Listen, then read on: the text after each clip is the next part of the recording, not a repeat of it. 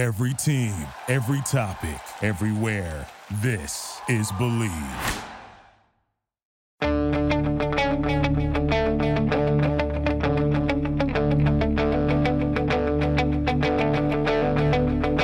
Ich warte seit Wochen auf diesen Tag und tanz vor Freude über den Asphalt. Als wär's ein Rhythmus, als gäb's ein Lied, das mich immer weiter durch die Straßen zieht. Komm dir entgegen. Hello and welcome to Gegenpressing, the Bundesliga podcast. I'm your host, Manu Veth. He is Stefan Bienkowski. First of all, Stefan, how's it going? Yeah, very, very well. Uh, springtime is here. The sun is out. It's it's warm-ish. Um, but I said, I reckon I haven't had as good a day as you so far. Yeah, you're probably right. Uh, I spent the day skiing in Ischgl, um, and I had a great time. Um, it's wonderful weather, you know, perfect skiing conditions, about minus three to plus four degrees um, the entire day, and just sunshine. So, mm. yeah, I can't really complain too much. Um, yeah, it's been a good day, a really good day. But yet, I still managed to make this podcast. So there you go. Well, yeah, it's uh, since you're in a good mood, maybe we should start with a game that you actually attended, shall we? Well, actually, we should probably cut to the break first, actually, what we're yeah, talking we, about. Yeah, we should do first the break, and then we should cut straight to the game that I actually went to. Because, yeah, a quick break today, because we have tons to discuss, and uh, we don't. We want to make sure that we get it all on tape. So, yeah, let's get to the break real quick, um, and then dive right into it. This episode of the Gegenpressing podcast is brought to you by BetOnline. BetOnline remains your number one source for all your sports betting this season. Everything from N F L playoffs to pro and college basketball, U F C, M M A, and much more. You'll always find the latest odds, team matchup info, player news, and game trends at BetOnline. With live betting options, free contests, and live scores for almost any sport or game imaginable, BetOnline is truly the fastest and easiest way to bet all your favorite leagues and events. Head to the website today and use your mobile device to join and receive your fifty percent welcome bonus with your first deposit. Make sure to use the promo code BELIEVE, that is BELIEVE, B L E A V, BELIEVE, to receive your fir- first reward. BetOnline A G, where the game starts. So yeah, Stefan, you mentioned it. Um... I did actually go to a game on Saturday, and ah, the, our job is a lot of work. Before we get into that uh, actual game, our job is a lot of work. But whenever you go and get to go to a game, you know, that is like always the best. I just, you know, this was my first game this year, and I always just think it's it that's always the best. You get to go to a big stadium, you know, there's the shining lights, and um, you get to, what's always nice too, when I'm back in Munich, I meet a bunch of um, journalists and friends that like work there, right? And you, you're always able to catch up, and it that's always the best. It's just the best. And I want to give a big shout out to James Thorogood, someone we both know quite well, right? Um, he, I, I was able to catch up with him. He says, hi, Stefan. Yeah, well, hello back to James if he's listening. Yeah, very, very nice guy indeed. Yeah, so yeah, he's he's doing well. Um, if he listens to the show, shout out to him. But yeah, the game, I thought it, it was actually a, quite an interesting game, to be to be quite honest with you. Um, I think a lot of people expected Bayern Munich to really take Bochum apart, and you know what? They did not. Um, it took them a full forty-one minutes to actually score a goal. And I felt so bad for poor Manuel Riemann, because him and Janku, another calamity.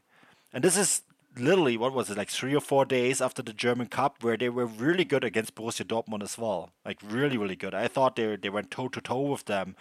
And it was a mistake at the defensive end that Manuel Riemann was involved in too. They kind of undid them, and I, I remember just thinking to myself, look, if they go zero zero into halftime, they might have a chance here. But then you give away a goal like that, and it becomes really, really tough, right? But even, you know, in the end of the day, they lose three nil, but you just wonder what could have been. If you carry that zero zero into halftime, and you know, especially this year, and you talk to Bayern Munich players and the Julian Nagelsmann, the head coach, and they all point this out, right? That they are so, so very worried about not scoring an early goal, because the longer it takes them to score that first goal, the harder it actually gets for them to break their opponents down. They're the first to admit it, that that's a real issue for them. So if you actually give Bayern Munich a goal, it becomes just so much harder to actually come back from it. And I thought that first half until that moment was so very perfect by Bochum. And you know what? You'd, you'd be hardened by that, right? Because if you're a Bochum fan, you look at that and you say, okay, well, we played well against Dortmund. We played well against Bayern. We might have a chance of staying in the league here. Yeah, I mean, it's interesting you say that Bayern struggled to break them down, which I guess is technically true because Bochum managed to break themselves down in, entirely on their own. Uh, yeah. That first goal was such a hammer blow, and even the, I think it's the second goal maybe, um, the Coleman goal, yeah, yep. which I put down to poor goalkeeping, to be perfectly honest with you. Uh, I thought Riemann had a really poor game. It goes right through him. Yeah, exactly, at the front post. You're, you're one hundred percent right. Um, yeah. And it, it, it, it, it I mean, I, I didn't catch this game, um, just I just couldn't watch it because I had uh, plans, but um, from the highlights, it looked like a match which... You know, Bochum have been much better in recent weeks. As you said, we saw that against Dortmund, but it just seemed like a game in which they kind of fumbled the lines, really, uh, which can obviously happen at the Allianz Arena. Yeah. Um, and I don't think Bochum will have to take too much from that. You know, whether they stay up or not isn't really going to come down to whether they win win, win points at the Allianz Arena at the end of the day. Um, and I think their fans can still be really kind of confident with their performances the last couple of weeks. But, I mean, I'm intrigued to know what you take from this game ahead of the P S G match, which, you know, as we're recording this, is about a day away. Mm. So I think it's fair to say we can probably got just enough time to preview these Champions League matches. So, you know, obviously P S G are a much diff- much bigger opponent, much completely different beast. Um, yeah. I mean, are you? Do you think Bayern fans should be hopeful going into that game? Bearing in mind that it now looks like Kylian Mbappe will play. Mm. I thought, well, the the P S G were playing the same time than um, than uh, Bayern Munich were, right? Um, it was a simultaneous, um, simultane- almost simultaneously. I think the games were like thirty minutes, kicked off thirty minutes apart or something like that, and they lost um, quite heavily to Monaco. Um, and I looked at that lineup, uh, the P S G lineup, and it was essentially their second team, right? They're running away with the with league uh, to such an extent that they c- they can rotate, um, and they don't really have to worry about results, uh, which is something that that's a luxury Bayern Munich do not have this year. Um, they cannot rotate even against Bochum, right? They have to play um, their best players whenever possible, because you you lose this game and you lose first place, right? If they had drawn or lost to Bochum, Union Berlin would now be first. Um, and that's that's something that Nagelsmann actually pointed out post-game, that they they feel like they put they're under quite a lot of pressure in the Bundesliga, which means that they have come up, they have to come up with sort of a mini rotation, which still gives them the best possible lineups. Um, which is also one of the reasons why, you know, Joao Cancelo started on the left as a winger, um, and he quickly he quickly discarded that idea in the second half. He brought on Coman, who was then playing um, on the right, Alphonso Davies then playing his traditional position on the left, right, and that they looked much better in that. But I think it's really quite interesting that, and I, I almost wonder, because I wrote something uh, for Forbes post-game about this, sort of like an outlook on what that means. A lot of the players, when they went through the mix zone, uh, especially the French-speaking people said said to the press, we'll, we'll talk after Paris, we'll talk after Paris, right? Um, and there seems to be a really strong focus about it. But I almost wonder if this Bayern Munich being under pressure in the Bundesliga, and they are, you know, like they, Dortmund are three points behind them, Union is one point behind them. Yes, Leipzig lost, but I still wouldn't quite count them out. Frankfurt lost, but I wouldn't quite count them out either.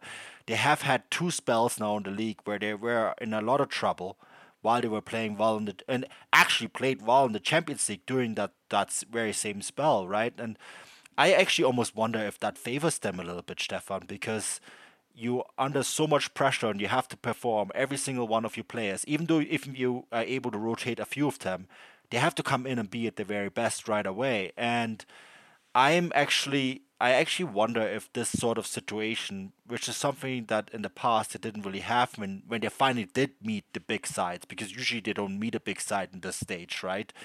If that actually gives them a little bit of an advantage. And like, yes, Kylian Mbappe is training, um, Nagelsmann was asked about that, and he said, like, we'll face whoever we're going to face. You know, we have to, we, we will put out our best eleven and not really worry about who they're going to put out. But, like, let's say Kylian Mbappe is back. Is he really going to be one hundred percent fit? I don't think so. So, I think Bayern Munich, from what I've, from what I gathered, the fact that they're actually being challenged in the league is something that they like and that they think is an advantage for them. Mm. No, I think it's an absolutely fair point. You know, we often hear Bayern fans maybe argue that because they can often have the Bundesliga tied up by about February or March, it can sometimes have a, you know, a a uh, a, a poor result on how they perform or how they prepare themselves for the Champions League latter rounds. And I think you're absolutely right, and I think it's quite interesting that maybe if you'd gone back six or eight weeks ago, um, and you were kind of looking at the injuries that were beginning to pile up for Bayern, um, you know, after the World Cup, and I think we probably did this ourselves. We talked about how, you know, even though the the most important thing in the immediate term is obviously the Champions or the Bundesliga, there was always that kind of looming match against P S G, um, which, because of the nature of Bayern Munich, and because there's so much, so little weight really that another Bundesliga title adds to things, their seasons now are basically defined by how they do in the Champions League. And I think getting P S G at that at this stage in the competition is such a potential, not even a banana skin, but it's such a huge barrier for them, or, or a hurdle to jump over, because, you know, if they get knocked out at this point in the campaign, um. it completely changes the the kind of the, the the outlook upon which fans have for them this season. I mean, Bayern could get knocked out by P S G in the Champions League this month, um, and they could win every single game between now and the end of the season, and it really wouldn't make up for it. You know, I really think that's how heavy, that's how much weight we have to apply to these Champions League games. Um, And going back to when we got we, when we returned from the World Cup, it looked like Bayern were in a kind of sorry state, but they have improved, and they have kind of weathered the storm. As I've kind of said in recent weeks, they came up against two very good sides in Leipzig and Frankfurt, uh, and they managed to avoid losing to them. And, you know, if you actually kind of look at how Bayern have played in the last ten games, seven wins, three draws, zero losses, they've only conceded eight ga- eight goals and scored twenty-seven. Compare that to P S G, uh, who've got five wins, one draw, and four losses. Um, and the fact that, as you said, Mbappe's not fit, Messi's maybe not fit. The kind of the, the table's completely turned here, and now P S G are going into this match in all sorts of bother. And it'll be really interesting to see how it works out. I mean, because maybe maybe when these two teams come up against other top tier clubs, you know, these players who've been out of form for the last couple of weeks might suddenly kind of click into gear. Uh, because they know they want it, so it's it's it's still a huge challenge for Bayern. But I just think it's really impressive the way that, despite all the kind of drama around the club and the noise and arguably their performances, Nagelsmann's he is managing to kind of grind out some sort of consistency here, and they now go into this game in a pretty good shape, I think. Yeah, it's also interesting when you talk to people around the club. Um, there's a general sense, and I think, I think they might be right about this, that the Bundesliga is a lot stronger this year than it was in past years. Um, there's a lot more clubs chal- challenging, right? Like Bayern might still win it in the end; they probably will, but th- there seems to be a lot of clubs really putting a really good challenge in, right? And that makes it, it it makes it actually better for Bayern. I think they almost think to themselves like, we actually have to we have to have to watch out here. We can't just go into a Bochum game and think, oh, we're just gonna beat these guys up seven nil, right? Like, this is not how this is gonna go. We have to go in here with our best eleven and we have to grind out a result, um, because if we don't, we might be second or third, right? And I think that is I, that is an aspect that they haven't had for many years, um, because it's, the challenge is not coming from one or two, it's not from, from one club, but it's coming from two or three, and I think that they, I actually think that they're enjoying it, Stefan. No, absolutely. I think, I think, yeah. I'm just, I'm just really intrigued to go into this game and see how they do, um, because P S G still have that kind of talent that can kind of win a game on its side, and I think even when Bayern have been playing better, they're, yep. they're still a little ropey in defence, you know, um, especially when mm-hmm. you kind of like some of those defenders come one on one with better forwards. Um, so I think it's still kind of a, it's still fifty-fifty, I think, in terms of the tie. But yeah, no, I think you know, yeah. I think, Bo- I think Bochum probably did them some big favours on Saturday by basically throwing two goals into the back of the net for them. Um, but. You know, but I guess we'll just yeah. kind of have to wait and see how it goes. But but they know it. They they know it. I asked I asked Müller about this post game, and he's like, well, you know, like he, he had to work for this goal, but he said like we we we're relying a little bit too much on luck at the moment. Um, so they know it, um, which is of course then also makes you go into a game like P S G realizing that you really have to put in the work, right? Um, it's really interesting. I think it's all really interesting. This P S G matchup is going to be fascinating. I think the Bundesliga is quite fascinating because you have Bayern at forty-three, you have Union at forty-two. We're going to talk about them a bit. And then you have Dortmund at forty. And Dortmund, Stefan, to like maybe transition to that game because they obviously have a really big Champions League game as well this week, right? Where they are actually going to be the favorites, which is kind of surprising considering what they're facing. But Dortmund now, six games in a row that they have won. I mean, that is a remarkable run for a team that had some really bad press, including from us, for quite some time.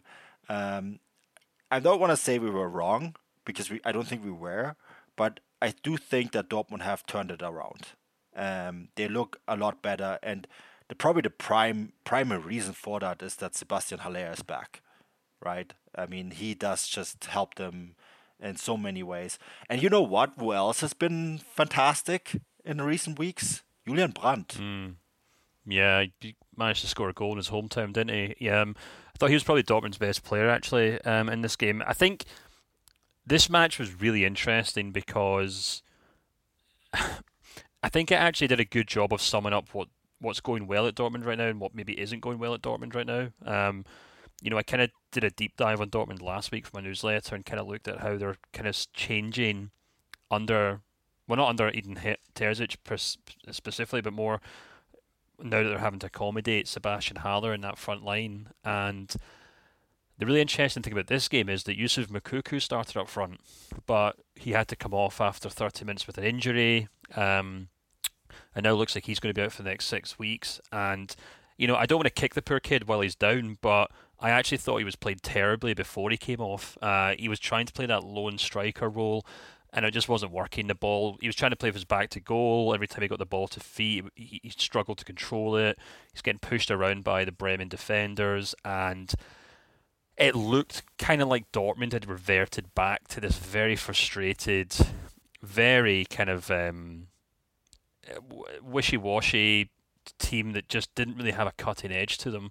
Uh, and Werder Bremen actually had a number of chances, but then Haller comes on after thirty minutes, and they, I, they begin to revert back to that kind of team that we've seen over the last two or three games, uh, and that's when you kind of really begin to see the guys behind Haller come into their own. I didn't even think Haller did anything in particular to play well himself, but like you know, as I said in newsletter, just simply having his presence in the team allows the likes of Bellingham and Julian Brandt, and perhaps most importantly, these fullbacks to kind of um, have someone to play off of. I mean, that second goal that Dortmund scored, which uh, was the Julian Brandt goal, was because of Guerreiro just making a really great run, and he finds a through, and, he, and, he, and, and Brandt makes the run for him, which I don't even think Brandt can make that run unless someone like Sebastian Haller comes forward, or pulls back rather. Um, and so there's that aspect to it where I think, yeah, you know, basically Terzic probably wants to give Haller a rest out of the Chelsea game, brings on the second striker, and they look like the old Dortmund. The other thing that I think's quite I think's quite interesting is that it's also maybe the second or third game in a row now, or perhaps the sixth game since what this has basically happened in every game since we come back through into break, um, that that Terzic has had to turn to his bench to bring someone on to change something. And actually, I saw a really interesting stat. I think it was one of the um, the commentator during the Bundesliga game. I can't remember who it was, uh, but it's a great stat that basically said that Dortmund have got more goals from substitutes off the bench than any other team in the Bundesliga this year. And I think that really, I think that really speaks to the strength and depth in this side, um, at least in an attacking sense. And that's undoubtedly offered them an extra angle or an extra factor, and it's allowed them to almost kind of blow teams away since the start of the year. Um, and I think that's a good thing. But I think it also goes some way to masking over the fact that more often than not, Terzic sometimes doesn't get his tactics right the first time around.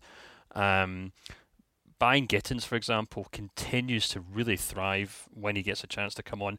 Maybe he plays better as a substitute right now because of his age and his profile. You know, who am I to say?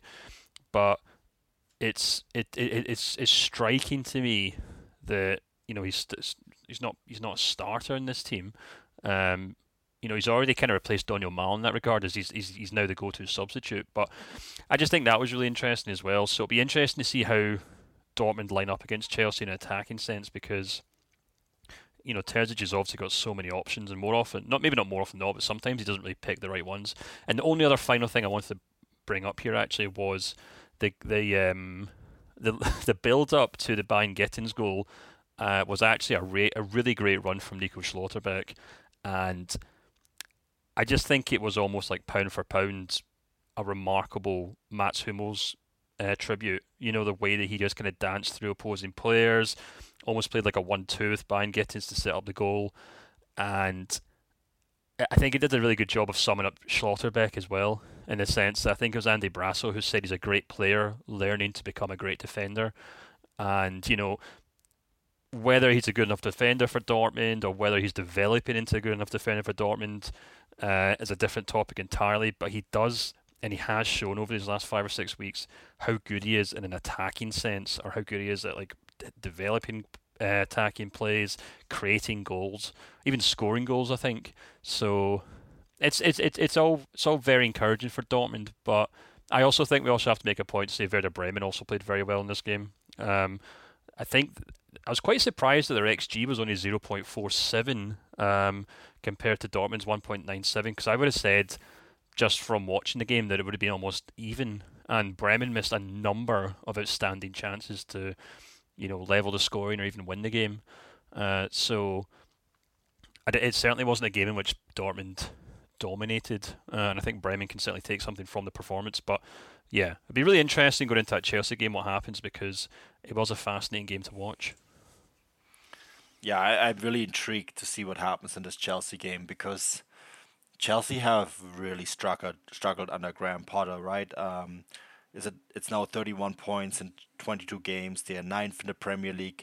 Um, they're eight points behind a European spot. Not even like a Champions League spot, just a European spot. Ten points behind the Champions League spot. Um, the fourth spot is currently occupied by Newcastle.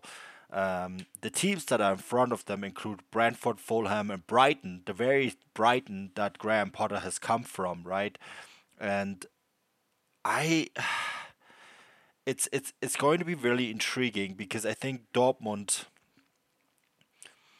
when you had if you had looked at this before the season, right, you would have said Chelsea are the favourites going into this tie. But I think, and I, I don't want to use the word unfortunate, even though it is kind of accurate, I think unfortunately for Dortmund, they're the favourites here. This is this is their game. This is their tie to lose. Um, yeah, abso- absolutely. I think Chelsea are all over the place. They're, they're really struggling to score goals as well. Um, I also think it's really interesting if you actually look at how many games uh, you know, the English sides in particular have played since the last round of the Champions League, and you compare it to Dortmund, uh, you know, I could tell you for a fact right off the top of my head that Dortmund have played nine games since their last Champions League game, um, uh, which was against Copenhagen, I believe. Um, but if you bear with me for a minute, I can actually pull up Chelsea's fixture list, uh, and I think it's quite striking actually that they've probably played a lot more football, which is obviously down to the fact that the Bundesliga obviously has an extended winter break. But yeah, um, since since uh, their last champion, one, two, three, four, five, six, seven, eight, nine, ten, eleven, twelve, thirteen games I think Chelsea have played. Wow.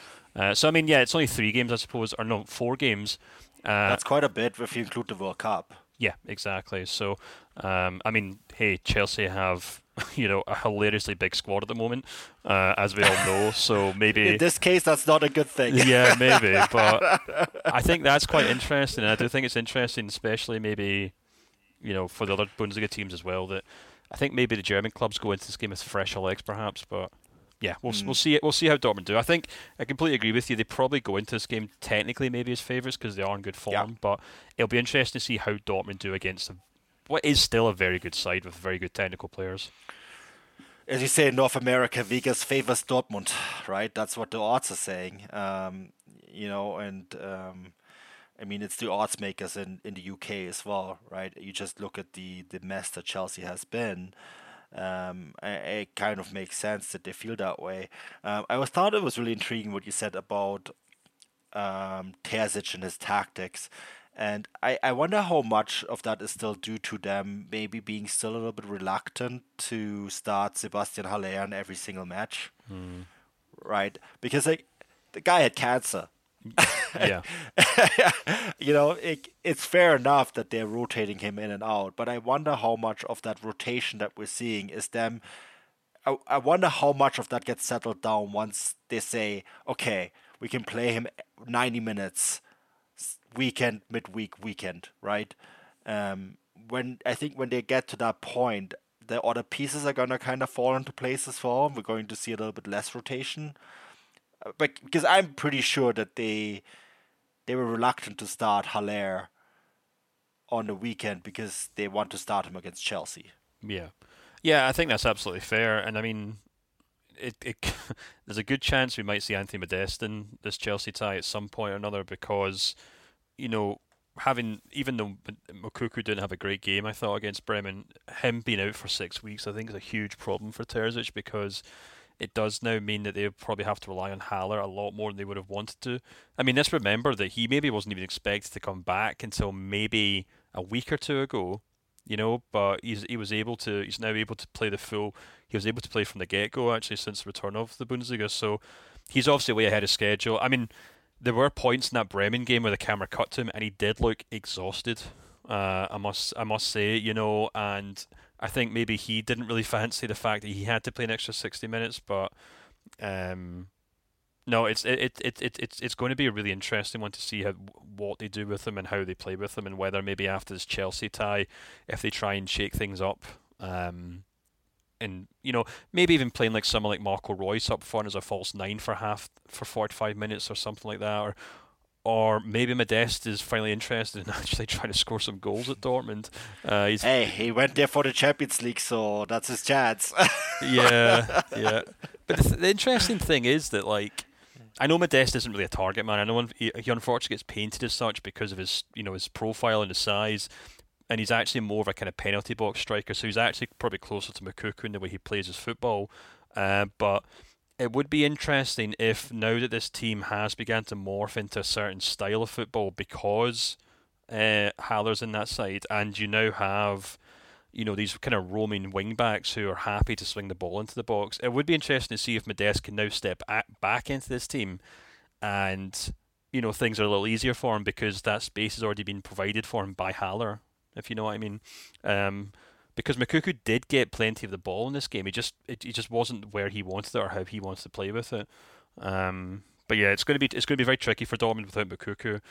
Um, but luckily Haller's back, and they do just keep winning games, you know. And we were talking about this over the weekend after R B Leipzig lost as to whether you know that's the title race over, and I was and you said, well, there's still Dortmund, and I said, look, Dortmund could be within two points of Bayern going into the final match of the weekend of the season, and I still wouldn't say they're in the title race just because of, you know, how many times we Bundesliga fans have been burnt by this over the years. Mm-hmm.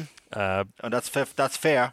I, I that's one hundred percent fair. Yeah, but, I'm not going to argue with that. Yes, but they do deserve a lot of credit for how they've played since the turn of the season. Uh, they've got yeah. more points than any other team in the Bundesliga since the turn of the year, except Union Berlin. Uh, and mm. the two of them are way ahead with fifteen points each, and then Cologne and Bayern and Leverkusen have nine. So it it, it, it says a lot about how well they've done. And if mm. they can go and beat Chelsea now at uh, you know at home, then that would be incredible. Yeah. No, absolutely. Um, and I do think the league is going to remain interesting. You know what? I don't even think Leipzig are fully out of this yet, Stefan. Um, there was a mad statistic that they threw on um, the screens at the inside the Allianz Arena as the preview, as they rolled out a preview for these, the Topspiel, right? Which was an actual Topspiel between Union Berlin and Leipzig. And um, Marco Rose, since Marco Rose has been in charge, and that's despite them losing to Leip- to Union Berlin, they have collected the most points in the Bundesliga. thirty-one. And that is, I mean, that's thirty-one. They have thirty-six altogether. That is an incredible run. So, you know, I wouldn't even completely call them out yet of this race. There's, I think there's, I think there's still at least one more... There's still at least one more episode in there for Bayern Munich where they're going to drop two or three games in a row, right? And everyone else can or may benefit from it. Um, but also, like, when we talk about the title race, I know every time I put out a tweet about Union Berlin being for real and them defying the X G, someone just answers and puts the X G table up there, right? I get it. Yes, at some point, they will revert to the means. They will drop down the table. But it's been twenty games. And as you rightfully, and this is a really good point that you made when we talked on WhatsApp, um, while we were discussing this game, it's two mini-seasons this year, right? Because you have a mini-season, World Cup break, mini-season. So it's not beyond the odds for you to break, to to to To, to go on a run that defies your X G and keeps you above the means. Heck, okay, this is off topic. There is currently a team in the National Hockey League, hockey, ice hockey, right, that's currently outperforming the X G, and they have been doing it for sixty games. We all know the means is going to come and get them, and it's probably going to be in the playoffs. The Bundesliga doesn't have playoffs. If you are able to outperform your X G, it will probably get them at some point next year, right? Mm. But it might not get them this year, right? Yeah. No, absolutely. I think... So... Yeah, sorry. Didn't mean to cut you off there. No, no go, go, go for it before I keep ranting.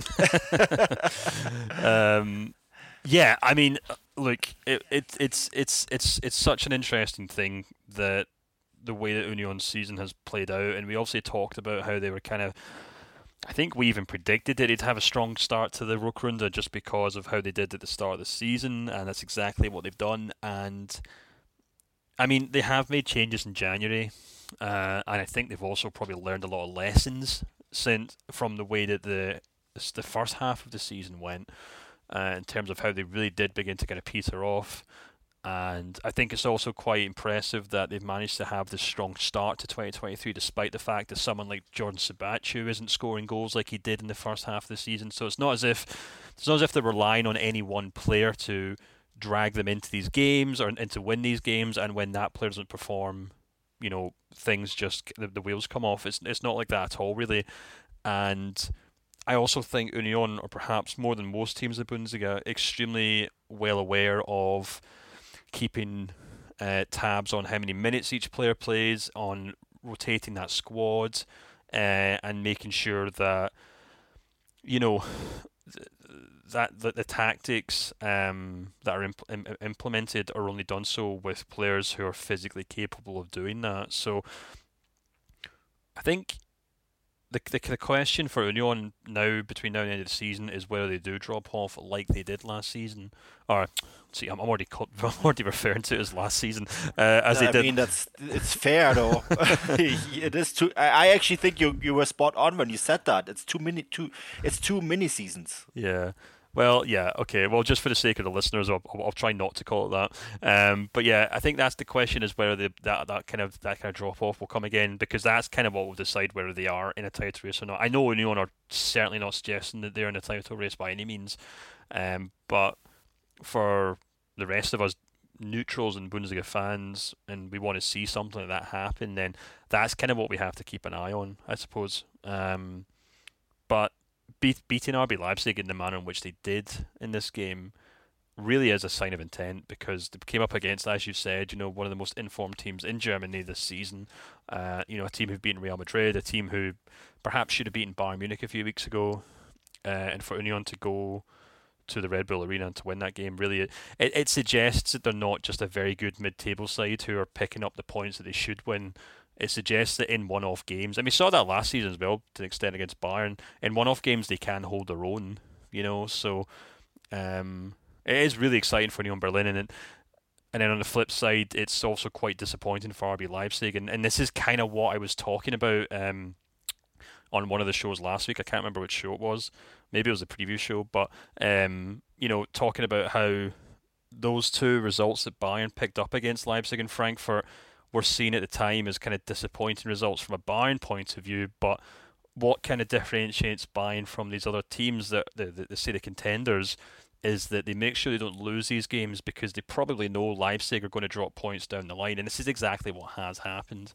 Um, and it'd be really interesting to see how Leipzig bounce back. I didn't get to watch this game, um, and because of the Bundesliga's limited YouTube videos, uh, I couldn't even really comment fully on you know, some of the decisions that were made and some of the uh, plays that came about from it. So I'm, I'll, I'm obviously going to have to rely on how you think these two teams played, but it'll be interesting to see how Leipzig respond to this game, because they do have a really tough uh, list of fixtures coming up soon.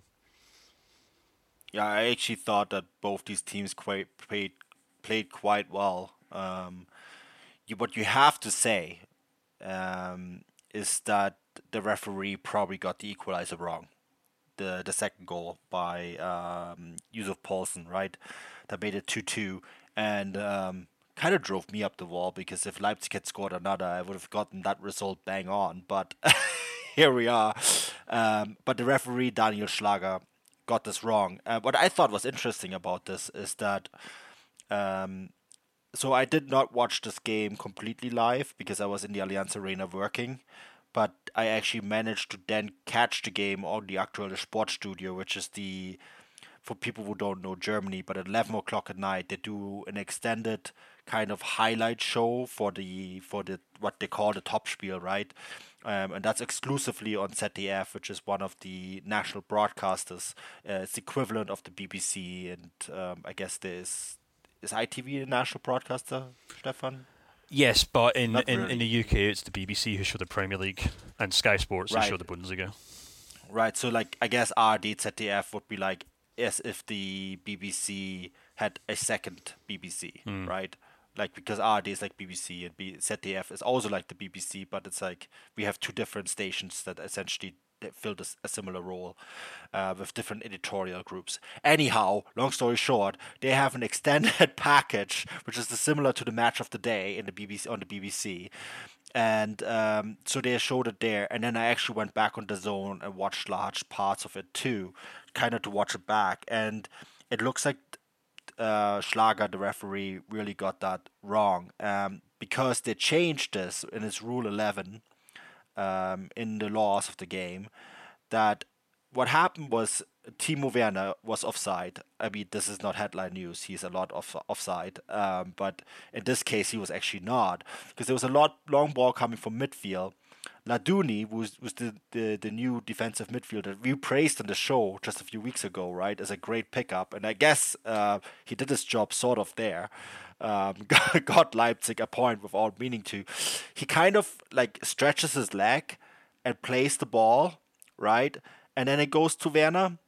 And under the old rules, um, that would have meant that, you know, Werner would have been offside because he would have not deemed to play the ball because he didn't control it. But they changed the rules because it's a long it's a long ball, and he did not control the ball, but he played it because he made a genuine attempt of playing the ball, right?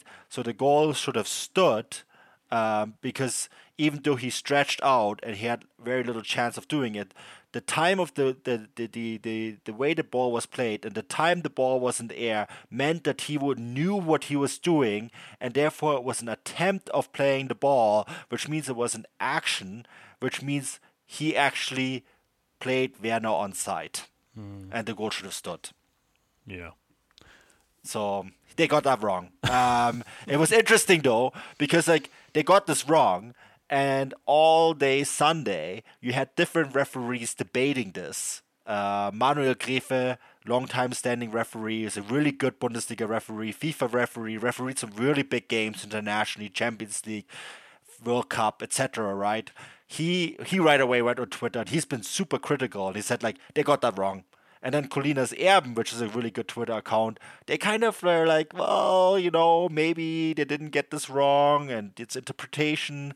Uh, but um, there was a really good article in the German magazine Kicker that broke this down. And yeah, uh, the Bundesliga bosses themselves actually have now decided that the refereeing team actually ended up getting this wrong. So there you have it. Um, but I guess that's a... Stefan... I was kind of worried about... There's one thing that I was worried about when V A R came in. That we wouldn't have refereeing decisions to debate about anymore. That they would deprive us of content that people like us can produce. Isn't it beautiful that we still have it? Yeah, it was such a fallacy that V A R would fix these problems because, you know, at the end of the day, it still comes down to human error, uh, and to human interpretation, and... I'm sure if Chris was here, he'd probably say the rules aren't black and white. The rules are there to be interpreted by the referee when they're on the pitch. So it's not as if mm-hmm. there's this Bible that has to be followed to the letter. It's the yeah. referee uses the rules to interpret. He would also say it's the laws, Stefan. Laws. Yeah, sorry, laws. Maybe not, maybe not rules, but it's it's it's it's it's just it's. it's, it's I, I'm it's, just sparing you a message from him. um, Yeah, so I, I, I don't know. I think I'm always I always kind of come down the line of finding it a little tedious to complain about refereeing decisions. And there was one made in the Frankfurt Cologne game, uh, which I thought was incorrect. And, you know, I thought it should have been a Frankfurt penalty because it looked like a handball. But then when I looked up the rules, uh, or someone brought them to my attention on Twitter, made me realise, no, it actually was a correct call. So you can never tell whether these things are right or wrong. Um, and all we can kind of do is accept at the end of the day these referees are human, uh, they work under a lot of pressure, and they it, it it's when people start suggest that there's a bias or that there's... I mean, I know we, we like to joke that, you know, the V A R team in Cologne are obviously all Cologne fans, um, but... Obviously. Obviously, yeah. And it's pathetic that Cologne aren't, aren't even in the top six despite all this help from these referees. Um, but... No, I think I think yeah. At the end of the day, it's not really worth getting too upset about. These things do even themselves mm. out over the course of a season, and I don't think anyone in that Leipzig team would be saying we should have won that game or we should have got a point from that game, if not from this, that, and the next thing. It just wasn't good enough at the end of the day, or they weren't good enough. Um, so yep. yeah, I don't think there's much value in doing that, to be honest, and, and, and complaining about referee calls. Yeah, I had like some people in my mentions that. Uh, Union Berlin are getting help from the referees, and that the Bundesliga is biased towards um, a team um, like Union Berlin to keep the league more exciting. I'm like, when has anyone in West Germany ever, ever, ever helped anyone in East Germany? First of all, and second, uh, second, get out of here. Like, there's so many decisions that every team gets every week. You know, um, I'm sure the karma police will be out there, and this is going to come back. You know, Leipzig has had calls that went for in their favor. Union Berlin had calls that went in their favor. Bayern Munich get a lot of calls in their favor. Um, you know, like, this just happens. I I actually think, actually, Stefan, there's a project called the Wahre Tabelle, which is owned by the company that we work for, Transfermarkt, where you can go in and you can check uh, where the teams would be standing at if they were, like, if the refereeing decisions were cancelled out. Mm. And, so and where, maybe I'll where, tweet where that does that, where does that have time. Bayern Munich? I have to check. Um, I haven't been on that site in a while, but like, yeah, let me see. I mean, the Wahre Tabelle. Um, it's kind of funny that we have this as uh, a project on Transfermarkt and we don't promote it better. Yeah, I mean, yeah, I don't know. I, I, I just don't think it's really worth complaining about, to be perfectly honest with you. Um, and. Mm. Yeah, I don't know. I think I think we'll just kind of have to wait and see how, how Leipzig get on with it and how and how uh, Union get on with it as well, because two very good sides. Whether they're both still in the technical title race or not, I guess remains to be seen. So, do you want to know if if you take all refereeing decisions away and like if the all the re- correct refereeing decisions had been made this year, mm. Eintracht Frankfurt would be first. They would have would have been given five extra points. Bayern Munich would be second. They were awarded four points from wrong refereeing decisions. Leipzig uh, would be one point less. They would be third. Dortmund loss would be five points less. And Union Berlin, Ikes, okay, people who complained on my Twitter feed will, will be vindicated by this. They were given seven points extra by refereeing decisions. Mm. Which is interesting. But Eintracht Frankfurt, I mean, they're the only, only team that can complain is Eintracht Frankfurt. They should be first. yeah, yeah. Well, I guess that I guess that decides that maybe Union Berlin really are in the title race if that's how it's going. Yeah, yeah, yeah. Maybe they're favoured by the basement in Cologne. Maybe there's some Union Berlin fan uh, pressing the buttons. Um, anyways, Stefan, I, I think we're pretty much at the end of this this time. Um, we'll have, of course, a lot of extra content. We'll do a some form of transfer show.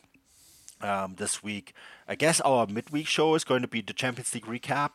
Yeah. Um. So we should probably put a warning out for our listeners, right? That that might be a bit of a different time than usual. Yeah, I think that'll probably be out Wednesday, right after the Dortmund game. I I would imagine, unless there's a late kickoff. I've yep. not checked yet. Uh. But yeah, so subscribers can expect that kind of reaction pod to both big games. I know Bayern and Dortmund are playing this week. Um, yeah. yeah. On well, it'd be Wednesday evening or Wednesday night U K or Central European yeah. time, uh, and then we'll yeah. do the transfer show on Thursday, I'd imagine. Yeah, and then the preview show will be out on uh, Friday as per usual. I know we had people ask to bring us out earlier, but it's just impossible because like we also need to react to midweek games and then the you know it, yeah it's just. It's just how it is. We can't do it any different. Um, yeah, we had one so listener apologies. ask why. had one ask. Had one listener ask if there's any point in bringing it out on a Friday if it's not enough time to preview the Friday game. Which I have two points. One, there's no other time to bring it out because we do subscribe. We do podcasts mm. for subscribers on thir- uh, Wednesdays and Thursdays. And two, the Friday game's almost always crap anyway, so no one really needs a preview to that much. Yeah, and we we really always go like, here's the Friday game, okay, done. Yeah. And then we just go into all the other stuff. Exactly. Um, yeah, so I'm, I'm, we're not going to do it any different. I'm sorry, but uh, if you do not care about the Friday game, you can just skip through the thirty seconds that we usually preview it in. Um, but yes. All right, anyhow, um, that's it from us from the Monday edition. Uh, this, as always, this show is brought to you by BetOnline. Uh, thanks once again for listening, everyone. We'll be back soon with more content. Until then, auf Wiedersehen.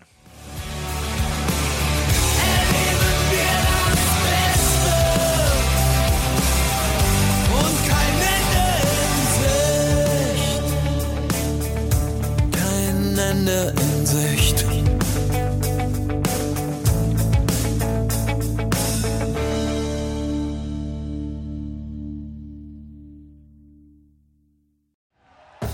Thank you for listening to Believe. You can show support to your host by subscribing to the show and giving us a five-star rating on your preferred platform. Check us out at Believe dot com and search for B L E A V on YouTube.